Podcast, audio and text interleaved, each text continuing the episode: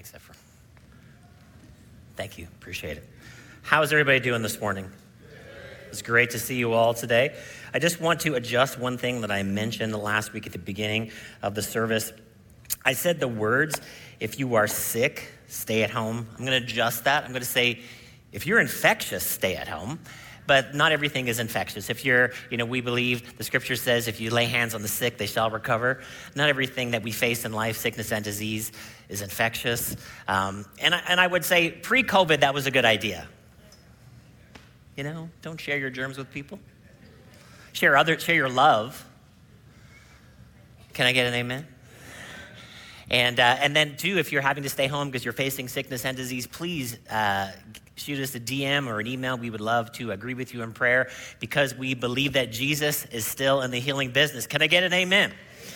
All right, well, we are in week five of a series that we have called Effective. In this series, we're just looking at these three sort of synonymous words and ideas uh, fruitfulness, effectiveness, and being productive. That God, as followers of Jesus, that He actually wants us to be producing from our relationship with Him. He has some expectations for us, as we talked about last week, uh, that He has put things in us, and He doesn't just want us to waste our time.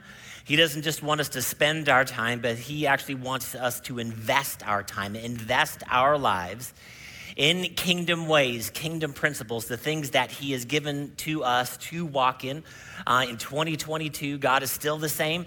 He still has good things for us to walk in, and that's what we're discussing in this series that we don't want to be useless for God. We actually want to be useful for the kingdom of God. And so far in this series, week one, we talked about uh, a tree, that we would be a good tree, the metaphor that we discussed, and we talked about five different thoughts around fruitfulness. And then week two, Michael Leto gave us a great message just about receiving help from God. Uh, week three, we talked about good growth, that all of us in the kingdom of God, as followers of Jesus, as disciples, we are all expected to grow, not stay the same. And then uh, we all know that for us to grow, that means we have to change. We can't stay the same. Life is not going to be the same every year, every season of life. That God is wanting us to grow in and all through all of these seasons that we can be more effective. And then last week we talked about great expectations.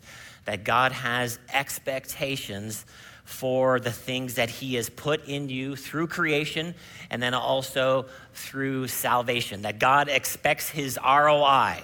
And so, if you missed any of those messages, they are available on our website. You can listen to our podcast or you can also watch on YouTube. So some of our foundational scriptures that we've been reading every week, 2 Timothy chapter 2 verse 20 says this. Now in a great house there are not only vessels of gold and silver but also of wood and clay, for some for honorable use some for dishonorable. Therefore, if anyone cleanses himself from what is dishonorable, he will be a vessel for honorable use, set apart as holy, useful to the master of the house, ready for every good work. So, God wants us to cleanse ourselves, separate ourselves from sin, things that would affect us negatively. That's what it means to sin. Sin means to miss the mark, and when we miss the mark, we damage those around us and we damage ourselves. So God doesn't want us to sin, not because He hates us, because He loves us and He cares about us. But when we do that, we can be useful, ready for the good works that He has for us to do, that we are saved unto good works. Now, we're not saved by good works. We're not saved by doing good things, but when we do receive God's righteousness and His salvation from that place, we are supposed to be doing good things from that salvation place. Genesis chapter 1 verse 26 says this.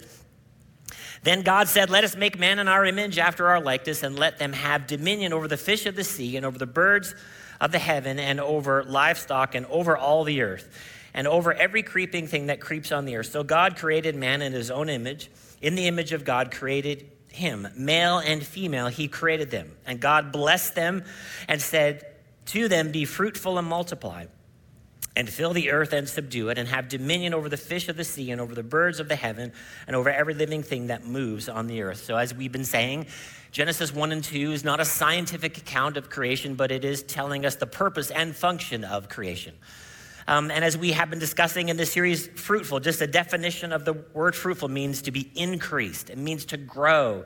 It means to be producing. It means to be a mature, edible product, something to eat, something to sow. And all of this would come from our relationship with God. We just read the creation account there, and then God has endowed us with moral, intellectual, and spiritual power.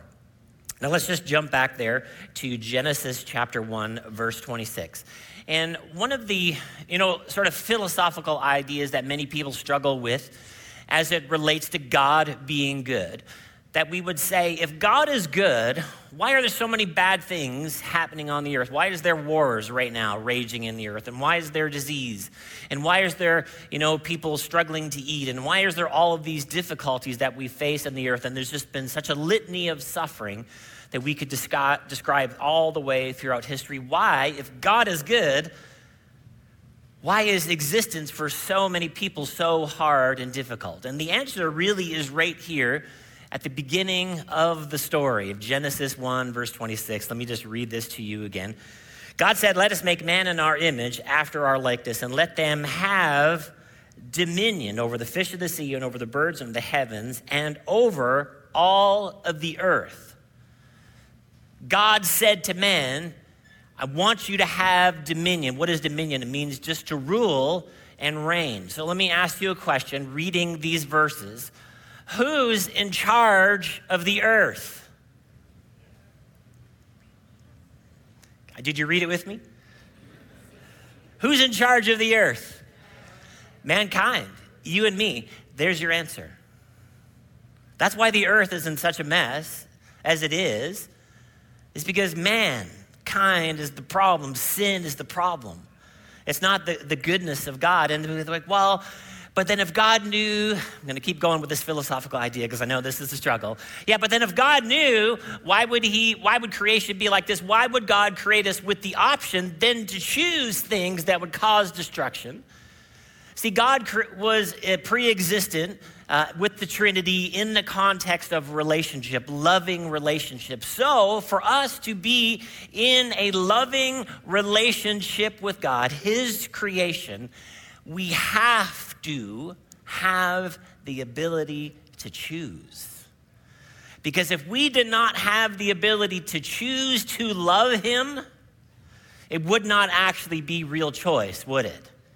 We would be like robots walking around and we would then be coerced into loving Him, which wouldn't actually be love. But God is wanting us to choose Him, He has chosen us. He has endowed things to us. He has given us his dominion. Some good things for you to discuss in your city groups. So he has given us this dominion. He has given us authority on the earth, and he wants us to operate in the authority that he's given to us. Hey, let us make man in our image, men and women, male and female. And then we're going to operate under the authority that God gives. Again, dominion means to rule and reign. Uh, in the New Testament, Romans 5 17, I don't have this verse, but it says that we're supposed to reign in life through Jesus Christ. Reign in life by creation, and then we're supposed to reign in life through the salvation story. Now, when we think about godly authority, what it means to have godly authority or authority uh, in our lives, all authority is delegated power. Godly authority is delegated power. Now, in the New Testament, there's two words um, dunamis, which is the word that we would get dynamite from, the power of God, and then exousia, which is authority. And then the authority that we walk in is with the power of God. And both of these things are delegated, given to the church. We didn't self manifest them, just like we didn't self manifest the creation story, that we didn't give ourselves dominion over the earth, God actually gave it to mankind. He delegated his authority to us by creation, and then through salvation, we are supposed to reign in life, same way, same story, have dominion on the earth. So, delegated, uh, godly authority is delegated, and it's the rightful and legitimate exercise of power. You say that again. Godly authority is delegated.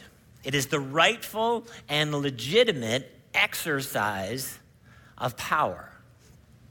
Now, when we think about um, delegated authority, we can maybe describe it like this. You know, parents, if you ever have a babysitter come to your house and you are going to delegate for a couple hours or as many as they're available for you to like go out and have a date night or something. So you're delegating to them the power of parenting for a few hours, right?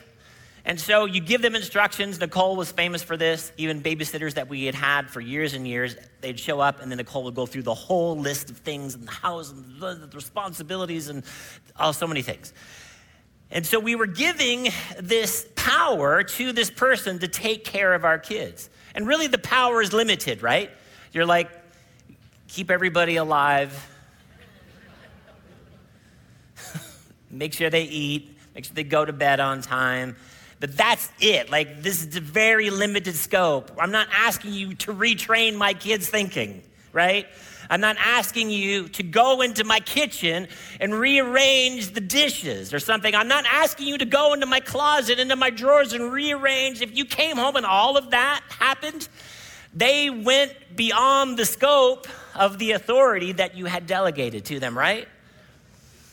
And so God has delegated his authority all godly authority, uh, the, the, the life that we live and the breath that we have and the salvation that we walk in, all of that actually comes from God.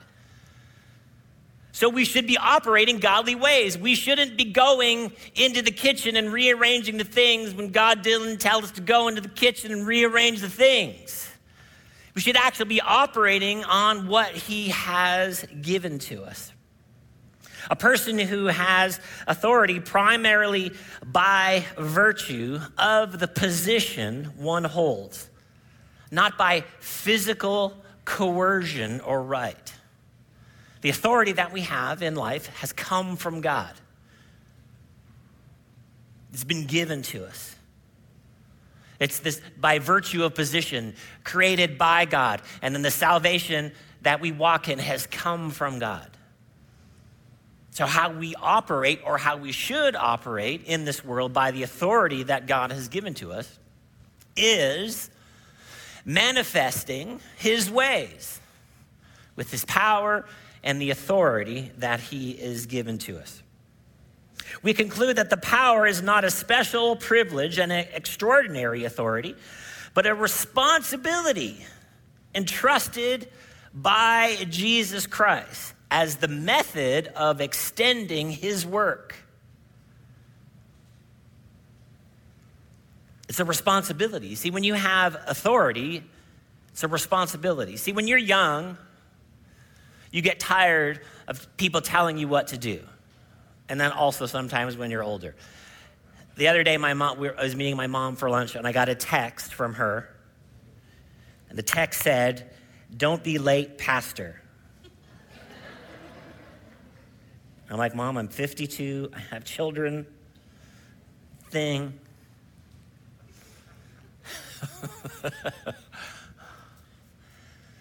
But everything that we have is a responsibility. We see we want to be in charge when we don't like the decisions being made by the people in charge. We want to be in charge. We want the authority. But then you find out one day when, if you do actually walk in some authority, it's all about responsibility. It's not actually about having the power, access to the power. See, we didn't like our parents telling us what to do all of the time, but then when we became parents, we are telling our kids what to do all of the time. And we realize this is a great responsibility. So it's not just something that comes from ourselves, it is something that is delegated. And within the context of the church, we are extending God's work. We're not doing our own thing. So when we walk authoritatively in the godly sense, we are operating with a strong sense of responsibility. Somebody who is operating like an authoritarian has an overestimated sense of self. We can see that in the world today, can't we? Someone just, uh, the power is intrinsic in me as a leader, and I'm just going to do whatever I want to do. My, my, uh, My jacket today is from the Zelensky collection, by the way, if you're wondering.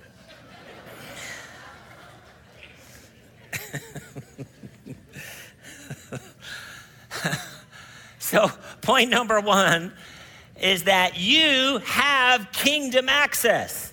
Matthew 16, verse 17. And Jesus, they're talking to Jesus about who he is. And Jesus answered them after they answered the question that you are the Christ, you are the Son of the living God. Simon, uh, and he answered them, Blessed are you, Simon Barjona, for flesh and blood has not revealed this to you, but my Father who is in heaven. And I tell you, you are Peter, and on this rock I will build my church, and the gates of hell will not prevail against it. And I will give you, Jesus says to his disciples, the keys of the kingdom. Whatever you bind on earth shall be bound in heaven, and whatever you loose on earth shall be loosed in heaven. Matthew 28, verse 18. And this is the Great Commission. And Jesus said to them, All authority in heaven and on earth has been given to me. This is what Jesus said. And then he says in verse 19, Go therefore and make disciples so, the power and authority that we walk in as the church, who Jesus is the head of the church, and we are the church, if Jesus has all power and all authority, what we're walking in is what God has given to Jesus. So, what are we supposed to do with this authority and this power that God has given to the church? Are we just supposed to make stuff up and do what we want to do? No, here's what we're supposed to do Go therefore and make disciples of all nations, baptizing them in the name of the Father and of the Son and of the Holy Spirit, teaching them to observe all that I have commanded you. And behold, I am with you always to the end of the age. Here's all of the authority, guys. It's on me right now. So I'm sending you out with this authority that is on me. Jesus, the head of the church. But in the previous passage, he says, Listen, I'm giving you the keys of the kingdom. What does that mean when you have keys? You have access to places, right? And then what is he saying? You have keys to the kingdom. What kingdom is he talking about? The kingdom of God. Not my own kingdom, but this delegated authority that God has given to me as a human being, but then also Jesus delegating the church the keys of the kingdom, some authority, some access. Here, I'm giving you this key. I'm giving you access to the kingdom of God. And then he's specific. He says, uh, whatever you bind and then whatever you loose. The word bind means to tie up, put in change, bind, forbid. So there's certain things in our life, this is the way we need to think. What are we supposed to bind up? Is it other people? No, it's nothing to do with my authority over other people. It's God's authority in my life. What should I bind up in my life? How, how, about just one example? How about temptation? Does anyone ever face temptation with their flesh? So, what if we bind that up instead of giving access to it? Because we know if we give access to those temptations that are detrimental to our future, we know we're not walking in kingdom ways, but hey, the keys to the kingdom says you can bind that up. You don't have to let your life be ruled by sin. Loose means to unbind, release from bonds that God has given us the power in the kingdom of God, the, the very power of God. And what does it do? It, it loosens the chains on our lives. Maybe the chains on somebody else's when, we when we would pray for somebody. This is what we're doing. We're asking the power of God to move on somebody's life in an area which they are bound. Jesus said, You, if you are a follower of Jesus, you have these keys. He wants you to walk in authority. What kind of authority? A self manifesting, big head, I'm the greatest thing in the world? No, God has given me his kingdom ways. He has given me his kingdom power through salvation. So I'm going to go about and do these same good things that Jesus did, extending the kingdom of God with the keys that have been given to me. that I would exercise the authority that God has placed on my life through creation and then salvation in these amazing godly ways. Jesus exercised his authority. Let's see this in action. Many times when Jesus healed people, now listen for a second. Many times when Jesus healed people, he just exercised authority over sickness. He didn't necessarily pray. Now, he did pray, but many times he just exercised authority over sickness and disease. And what does that mean? That the power of God is superior to the power of sickness and disease. Listen, friends, you've been given the keys to the kingdom. See, a lot of times the problem is uh, it's not so much the power of God, it's our attitude about the power of God. Like, I don't know, God, maybe you can do something, maybe not. In Jesus' name, amen. That's not an authoritative prayer. You have been given the keys of the kingdom. Amen. To extend the kingdom of God. Let's see how Jesus exercised authority. Luke 4, verse 38. And he rose and left the synagogue and entered Simon's house. Now, Simon's mother in law was ill. Now, if you've been around, you know this is one of my favorite jokes, and I can never pass this story without saying it. If God will heal a mother in law, he'll heal anyone.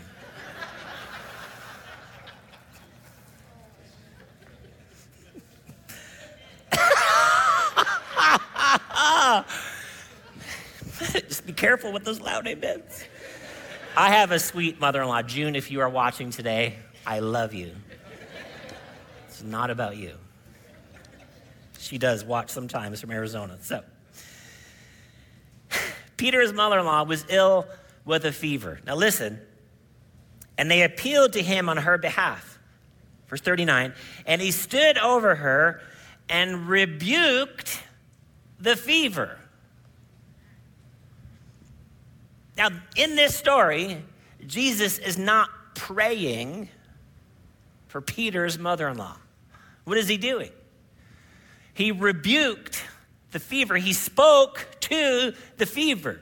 He spoke to the thing that is not from the kingdom of God, the ways of God. I mean, just from the life and ministry of Jesus, we know that sickness and disease is not the will of God in the earth. What did, what did Jesus do? He just spoke to it. I can still remember one of my Bible school instructors pausing in this moment, and he asked us the question Can fevers hear? And it left her. So the answer is yes. The fever left. Jesus spoke to the fever. He exercised his authority. Are you here this morning? God has given us this authority through creation, and then he's given us the keys of the kingdom through salvation. And sometimes we're just operating sort of on the scared, fearful level, level as it relates to life and the power of God within us. But God wants us again to be operating with His authority, bringing it back to the guidance of the Scripture. Not just a self contained, authoritarian, uh, ego minded, egotistical leader. No, I'm, I'm doing the kingdom ways. God wants me to operate in my authority. He has empowered us to operate in his authority. And it left her, and immediately she rose and began to serve them. So, listen, what did Jesus do? Jesus bound up the sickness and disease and then loosed the healing power of God. What you bind on earth should be bound in heaven. What you loose on earth will be loosed in heaven. He gave us the keys to the kingdom. Number two, respect the power of your words. Proverbs 18, verse 21 says this Death and life are in the power of the tongue, and those who love it will eat its fruits. This whole series is called Fruitful. How can you live a fruitful life if you don't change your words? What if everything out of your mouth is negative and complaining and negative and complaining and negative and complaining? The first person that hears those words is you. Negative view on life, and then something bad happens and you say, See? Listen, be the prophet of your own life. God has given you a vision for his kingdom. He wants you to walk in it death and life are in the power of your tongue. So, what we do, operating under authority, is we take the principles and the ways of the Word of God, and those are the things that we say. That is how we operate in life. It, it, it feels like optimism, but it's more than that. It's powerful words. You have to have this outlook on life when you come up against difficulties because you will, because it's broken, because of mankind. We read that from the beginning. You're going to face stuff. But what are you going to do when you face stuff? Are you just going to operate in your own authority, in your own view of the world, what you can create? Or are you going to yield your tongue? Your ways, your thoughts to the power of God. You're going to face something. Listen, the scripture says, let the weak say, I am. What is that? That is you exercising authority over lack of strength. So you're going to say something about the strength of God, not reinforce for years and days and years and days about your own weakness. Yes, we are all weak in our flesh. We have to have a reality check about where we are in life, but you can't stay there. The Word of God will not allow us. If you're weak, I get it. Life is a struggle right now, but we're not going to stay there. We're going to use the authority that God has given to us. There's this thing right under our nose that can bless us or it can condemn us. Amen. Mark 11, 22 says this, and Jesus answered them, Have faith in God. What does that sound like, Jesus? What does it look like? Verse 20, truly I say to you, whoever says to this mountain, be taken up and being thrown to the sea and does not doubt in his heart, but believes that which he says shall come to pass, it will be done for him. Therefore, I tell you, what, whatever you ask in prayer, believe that you have received it and it will be yours. So, what is Jesus using here with the mountain? What is the mountain metaphor? It's an insurmountable, an insurmountable barrier, something that you would run up against. And then what does he tell us to do? Speak to the mountain. Listen, you already do this. If your TV remote doesn't work, you look at it and you speak to it. Why not use that same? I'm not telling you to go on the street corner and do this, but this needs to be your response. When you face something that's in your way, you're gonna, you're gonna be like, no, no, this struggle, this thing, this thing I'm facing right now. No, this is this struggle is not the final answer in my life. I am reigning in life through Jesus Christ, through Jesus, not in and of myself, not in and of my own power and strength. But God has given us this power through creation and through salvation. Jesus tells us, Jesus says, Speak to your mountain. Because here's the deal if you don't speak to your mountain, your mountain will speak to you. And what will your mountain say metaphorically? They'd be like, no, you're done. It's over. It's too late. It's too far gone. It's too big. The problem is too big. The struggle is too hard. Just quit. Just give up. That's not the vision that God has given to us. God has given us a vision of salvation. He has given us the keys to the kingdom. That whatever we bind on earth is bound in heaven, whatever we loose in earth is loosed in heaven. Should we not walk in this? Because this is how Jesus is telling us to operate in the world. So we should be removing mountains with our words and not building them up. Not building them up with our words. Death and life are in the power of the tongue. See, we can make the mountain bigger. We can talk about it, we can talk about it, and we can complain about it, and we can tweet about it, and we can tell our friends about it. And listen, you, you need to be in honest, good relationship, but don't stay in that place. Have somebody that will pray for you. Have somebody that will pull you out of that. Amen. Point number three be the resistance. And resist the things that are not from the kingdom of God. James 4, verse 7 says, Submit yourselves, therefore, to God Resist the devil, and he will flee from you. Again, my, my point here we need to pray. This is not prayer. Resist, push back, say no. You remember when you were a teenager? What you did? Your parents came to you with stuff, and you're like, no. That's what you need to do to the activity of the enemy in your life. Get rebellious as it relates to the activity of the devil. Don't give into it. Don't lay down. God has given you the keys of the kingdom. Stand up, resist. Not in on of our own strength, but in the strength that God gives. I'm going to say no to certain stuff. Like, no,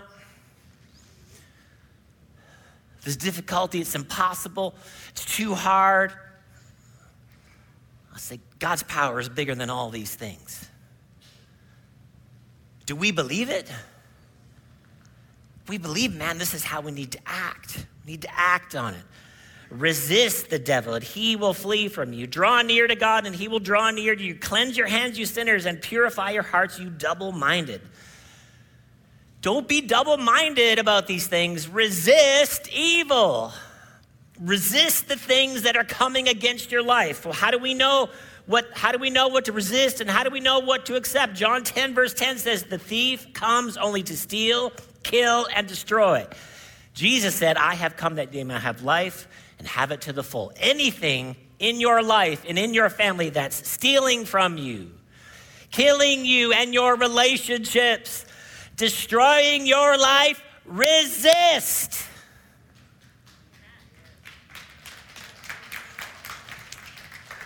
Amen. Resist it. Don't lay down. You are a son and daughter of God. He's given you the keys of the kingdom. Luke 10, verse 19 says, Behold, I have given you authority to tread on serpents and scorpions and over all the power of the enemy, and nothing shall hurt you. Now, serpents and scorpions is not, he's not saying the actual animals. This is a representation of evil. Don't pick up poisonous snakes. It's not what Jesus is saying. Okay? That, those, that's evil. And he says, I've given you power over it, I've given you authority over it. What should we do? Should we lay down? No, we should stand up. The power and authority that God has given to us, He's given you the keys of the kingdom. Last thing before we finish here, number four, is this think better thoughts. Listen, all of life, all of the decisions that you make, all of the actions that you take, is going to be sourced in your thinking. And all of us have to put a gate on our mind and realize what thoughts are on the other side of that gate. And should we open the door to every thought that comes our way? Should we open the door to any thought that comes to us? Uh, one minister uh, used to say it like this you, you, could stop, you can't stop the birds from circling around your head, but you can stop them from nesting in your hair. And that's what we need to do with thoughts. Thoughts are going to come, but there's a whole bunch of thoughts we just need to reject and say no. You, no, you can't come in. I'm not going to think about those things. Listen, 2 Corinthians chapter 10, verse 3 says this For though we walk in the flesh, we are not waging war according to the flesh. Waging war. We just read about resisting the enemy. We got to know that we're in a battle. The enemy is coming against you, wanting to destroy your life. What the enemy is going to do, he's going to start with your thinking. Scripture says that he is the deceiver of the brethren. This is how he starts. He starts in our thoughts. He's not all, all powerful, he's not God. Can't just walk up and kill you. But he wants you to destroy your life slowly by just letting thoughts in and thoughts in and then another thought and then something else to think and then something else to think, and then something else from culture, and then something else from culture. And then we think about it, we think about it, and we think about it, and we just let everything in the gate. But we're not waging war according to the flesh. This is not a, a fleshly battle. Verse 4 But the weapons of our warfare are not of the flesh, but have divine power to destroy strongholds. We destroy arguments and every lofty opinion raised against the knowledge of God and take every thought captive to obey Christ. Being ready, ready to punish every disobedience when your obedience is complete. I love that phrasing. We're going to destroy arguments, lofty opinion raised against the knowledge of God, and take every thought captive to Christ. So, again, this goes back to the kingdom of God.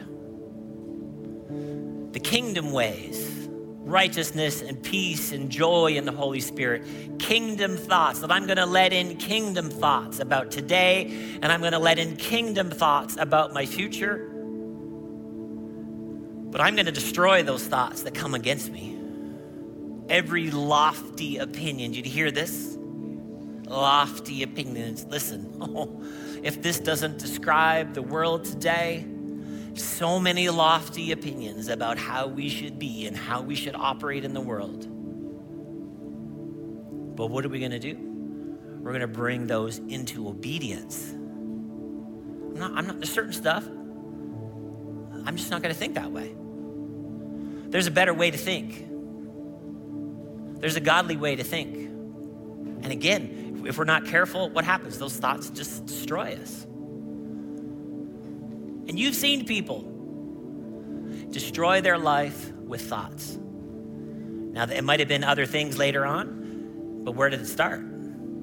It started with a thought. You think about it, you meditate on it, and you think about it, and you meditate on it.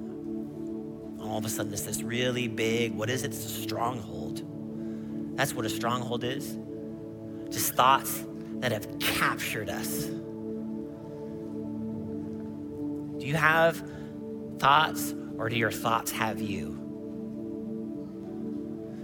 See, we're supposed to be distinguishing. See, this is something that God has given. This is a part of the gift of consciousness. That we are able to distinguish our thoughts. We're able to look at our actions and our thoughts and consider them.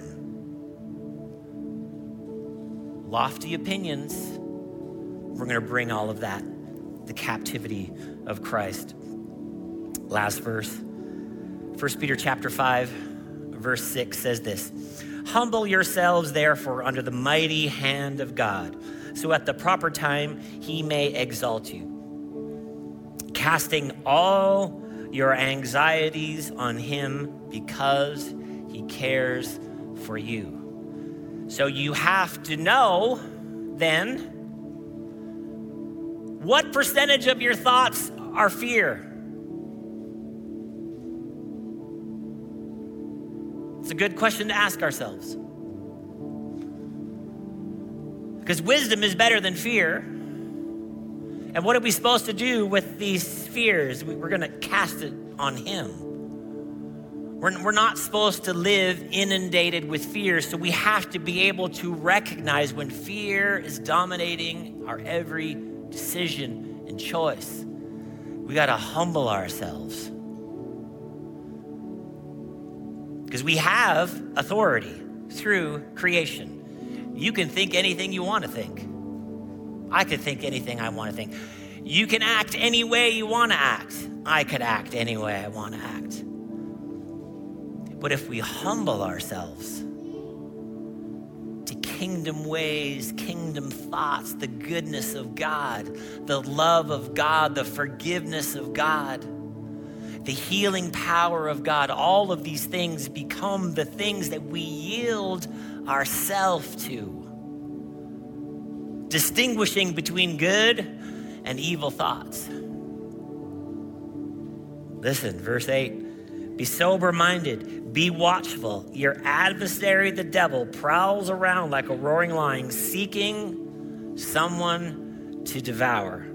Verse 9 Resist him in yourself, now, firm in your faith knowing that the same kinds of suffering are being experienced by your brotherhood throughout the world. Listen, we're all gonna be facing stuff, and there's gonna be more stuff in the future. Are you ready for the battle? Come on now, let's have some strength about us today. Are you ready for the battle? Amen. So when the enemy comes our way, wants to destroy our life, wants to destroy our relationship, wants to destroy our finances, wants to destroy our body, what do we do? We resist him firm in our faith in God. I'm not going through this life alone, that He is with me to the end of the age. Amen. He has given you the power. The power of the Holy Spirit is on the inside of you. He has authorized you to walk in His ways. Let's just pray this morning. Father God, we just thank you for your goodness today. We thank you, Lord, for the authority that you have given to us by creation and through salvation. We thank you, Lord, that you've given us the keys of the kingdom that we can bring your kingdom to the world as it is today, that we can bring your love and your goodness and your joy and your forgiveness and your healing power to the world, our friends, our family. God, we purpose to resist evil. We purpose to resist those thoughts that are destroying our peace and that could destroy our future. We yield ourselves to you, Lord the thoughts that you would give us. We just love you and we thank you for that. In Jesus' name we pray. Amen. Hey, if you are here this morning and you have never taken a first step of your relationship with God, the good news, the good news story in the scripture is that God sent his son Jesus. He lived a sinless life, he died on the cross. And because, and, and God raised him from the dead. And because of all of that, God just offers you a relationship with Himself. You don't qualify for it, and I don't qualify for it in and of our own goodness. And we can't create some sort of religion and offer it to God and say, God, will you accept my religion? No, God has come down in Jesus and has made a way for us to know God. So if you've never said yes to that relationship with God today, you can.